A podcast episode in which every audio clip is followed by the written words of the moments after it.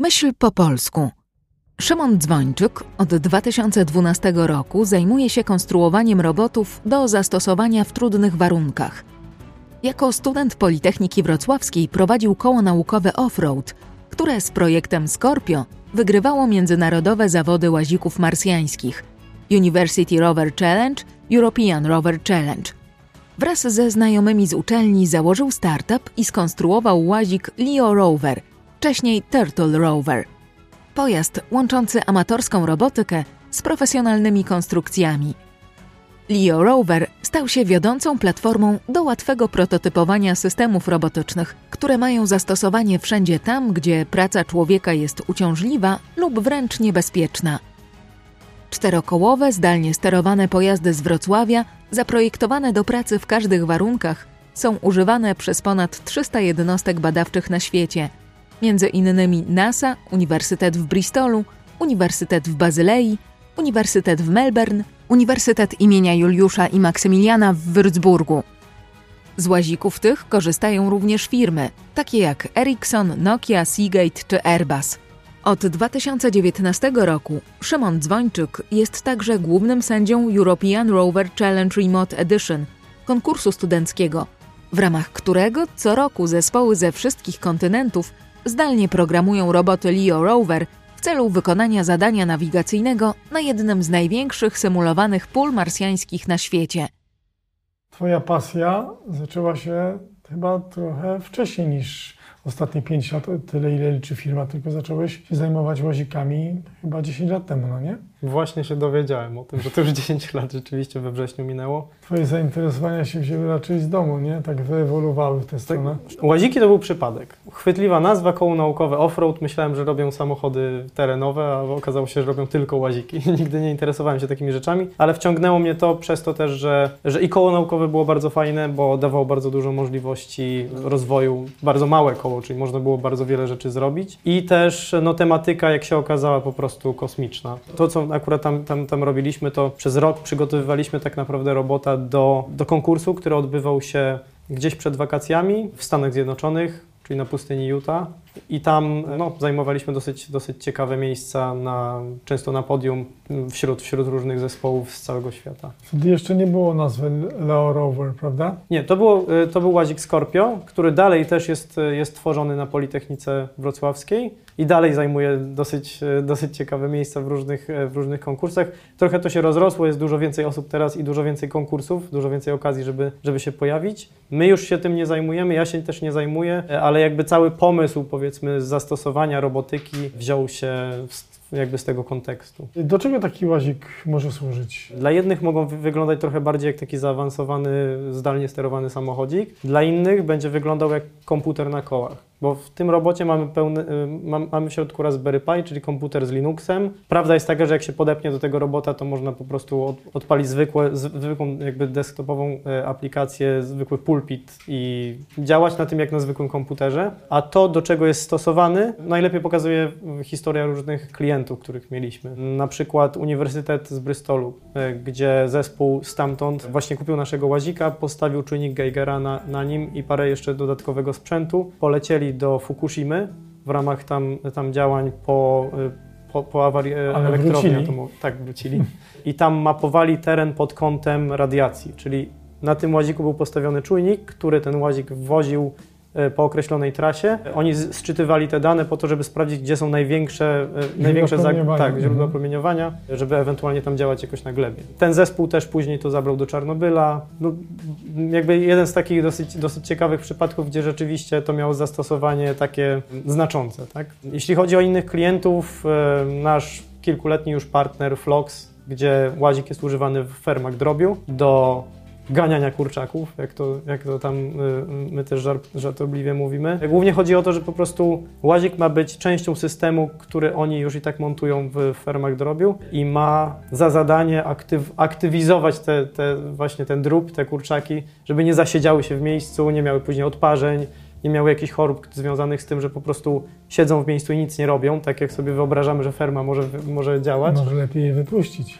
Właśnie tutaj się pojawia następna za, za, zagwostka. To są fermy, które często są otwarte. Kurczaki mogą wyjść na dwór, ale po co mają wychodzić, skoro tu mają bezpiecznie, ciepło i fajnie w, w, w jakby w środku. Więc ten łazik ma, ma, właśnie za zadanie być tym takim aktywizatorem, ma, ma, ma wykopać te kurczaki na zewnątrz na przykład czasem. Ma też badać glebę, badać y, warunki, w jakich te, ten drób, y, drób tam y, sobie rośnie i żyje.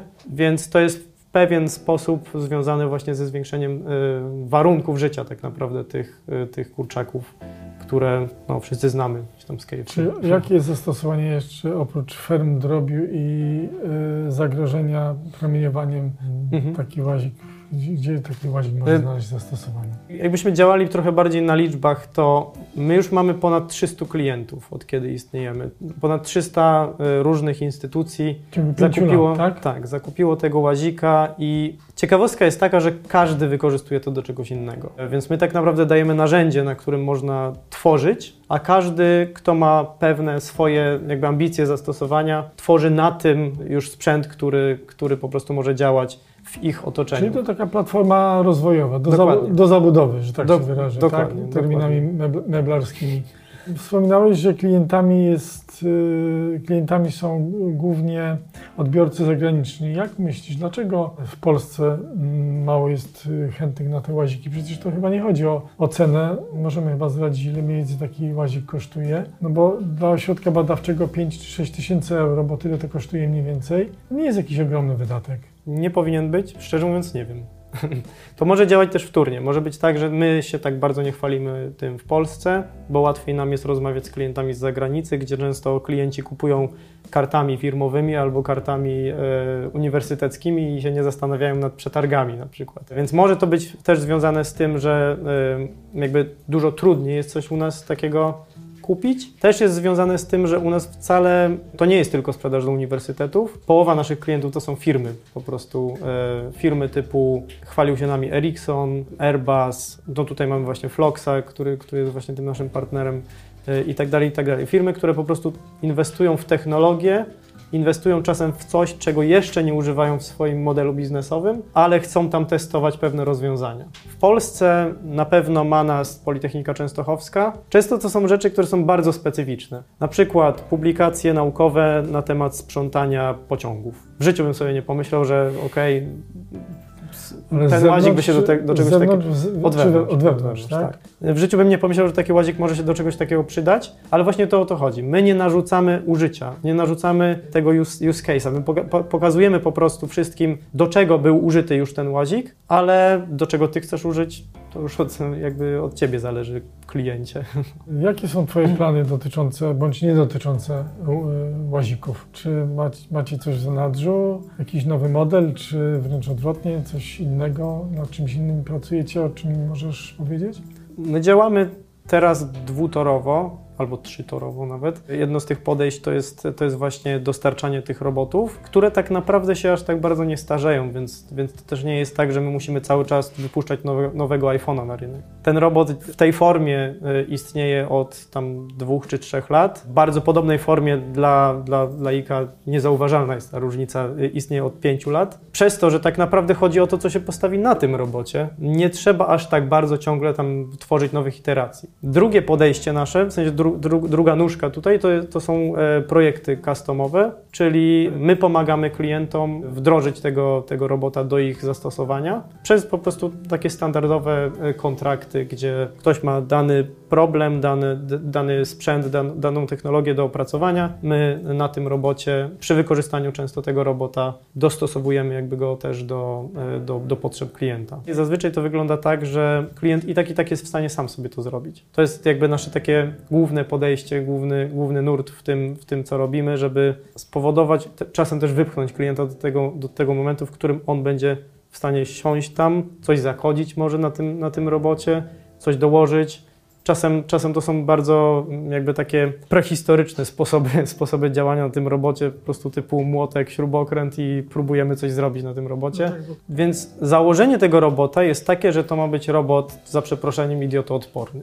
Chodzi o to, żeby użytkownik nie musiał bać się, że coś tam zepsuje, jakby takim codziennym użytkowaniem, i nie musiał się też bać, że coś zepsuje grzebaniem w środku. Jak się weźmie tego robota i otworzy puszkę od elektroniki, w środku jest ogromny napis Welcome Inside. Specjalnie po prostu zachęcamy do tego, żeby ludzie grzebali w tym, psuli rzeczy i zawsze możemy dosłać, dosłać To nie część. tylko Orzeł 7, bo tutaj nazwa naklejka To jest nasz, tak, tak.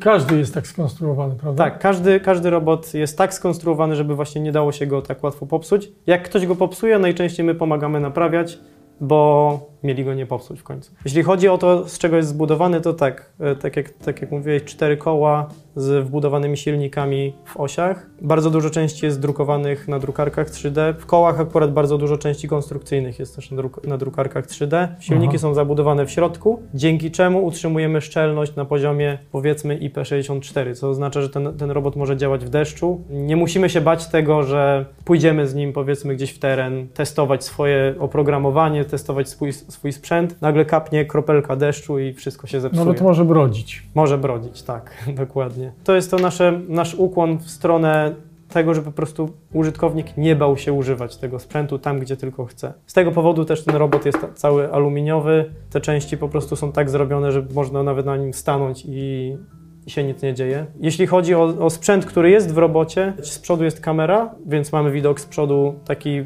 bliski 170 stopniom y, do przodu. Ten widok z kamery jest streamowany potem do aplikacji. Aplikacja to jest zwyczajnie dostęp do tego robota z dowolnego tableta, z telefonu. Nie dostarczamy niczego, jakby specjalnego kontrolera do tego, tylko każdy z telefonu może się połączyć do robota, pojeździć nim. Tak? Żeby to zrobić, w środku y, siedzi Raspberry Pi, tak jak mówiłem, czyli mini komputer, który wykorzystuje całą, jakby, całe interfejsy sieciowe tutaj, żeby móc publikować sieć do, do otoczenia. Tak? Mamy też baterię, która pozwala na 4-godzinną jazdę tym robotem, więc to nie jest dron, który po prostu jest takim krótkodystansowym czymś. Jasne. Jeżeli potrzebujemy więcej niż 4 godziny, zawsze zachęcamy klientów i użytkowników dołożyć, tak? dorzucać, po prostu Mhm. dorzucać tu ile się da. Na tym robocie można postawić 5 do 10 kg i on będzie działał. Sam waży 6,5 kg około, więc no jest w stanie co najmniej tyle, ile sam waży unieść. No wspominałeś o tym, że klientami są głównie firmy zagraniczne i twój case świadczy o tym, że można tego robić w Polsce, wysyłać gdzieś i takie mam pytanie do ciebie, gdybyś miał zachęcić swoich rówieśników albo kogoś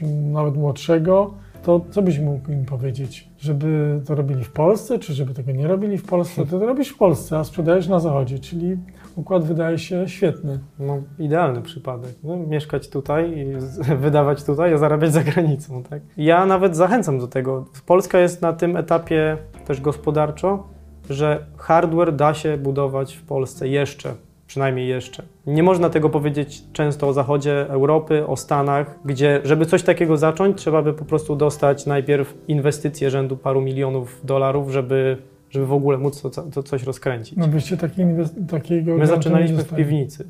I, I to serio w piwnicy pod moim mieszkaniem, gdzie, ale mieliśmy w- pod stołem ułożone takie plastikowe kratki, bo nas czasem zalewało, więc żeby tam buty nie mokły, to, to mieliśmy, więc tak, to jest taki sztampowy może czasem przypadek zaczynania rzeczywiście w, garażu, piwnicy. prawda? Mhm. Tak, tylko że właśnie w Polsce to od garaż trudniej. No. I ja bardzo zachęcam do tego, żeby próbować, bo y, no, w naszym przypadku udało się, y, nie mówię, że to, że to było łatwe, to nigdy nie jest łatwe, ale czy się ma te 2 miliony dolarów, czy 10 tysięcy złotych, popełni się te same błędy, tylko że błędy za 2 miliony dolarów są warte 2 miliony dolarów, a tutaj można tak naprawdę małymi kroczkami stworzyć coś naprawdę ciekawego. Szczególnie, że to jest bardzo skomplikowany produkt. Na takiego łazika składa się około tam 100-150 części, które cały czas musieliśmy też dopracowywać e, w trakcie, więc to nie jest po prostu sprzedawanie nie wiem, miotły, innowacyjnej miotły powiedzmy nowym klientom, tylko, tylko coś, co trzeba było naprawdę przysiąść i to opracować wszystko. Nie wszystkie komponenty się tutaj ze ścianą wytwarzają, nie? Niektóre tylko, bo y, te metalowe to po prostu kupujecie gdzieś gotowe albo zamawiacie, prawda? Ale jeśli chodzi o samą produkcję, to tak, część komponentów to są rzeczy po prostu kupne, typu silniki, opony, komputer, kamera. To są rzeczy, no, których jednak się po prostu nie robi u siebie na stole, No bo jasne, po co. jasne. Jest część rzeczy, które są wytwarzane dla nas na zamówienie, czyli na przykład cała rama, to jest jakby nasz design, który jest wytwarzany na zewnątrz, do nas przychodzi już po W prostu Polsce, tak? tak, tak, w Mhm. Polsce. Do nas przychodzi pomalowane, ponitowane, zrobione tak już pod, pod, pod klienta. Część rzeczy przychodzi do nas też z zagranicy. To akurat było po prostu tam lata różnych kontaktów, gdzie, gdzie mamy jakby też wytwórstwo za granicą. I znowu też część, część z tych elementów e, drukujemy tutaj na miejscu, czyli właśnie przednia obudowa, e, puszka z elektroniką, e, elementy kół, felgi. To wszystko jest po prostu drukowane właśnie tutaj za ścianą na drukarkach 3D i bardzo polecam tę technologię. Jedyna rzecz, którą rzeczywiście wytwarzamy, która jest bardziej skomplikowana w, wytwarza- w wytwórstwie i różne rzeczy robiliśmy, różnie, różnie podchodziliśmy do tego w ciągu tych lat, to jest elektronika, czyli ten kon- główny kontroler tego, tego robota. Jak mamy sobie wyobrazić, mamy komputer i do tego jeszcze połączony jest kontroler, Kontroler, który mhm. potem jest w stanie przetłumaczyć te wiadomości na ruch kół, zasilić resztę i tak dalej, to tutaj się miotaliśmy po drodze. Używaliśmy czegoś gotowego w niektórych y, iteracjach tego robota. Robiliśmy też swój kontroler lutując na miejscu. Teraz aktualnie lutowane to wszystko jest i wytwarzane we Wrocławiu u naszej zaprzyjaźnionej firmy, według designu zrobionego, zrobionego na, dla nas, więc też z naszej perspektywy dostajemy coś gotowego.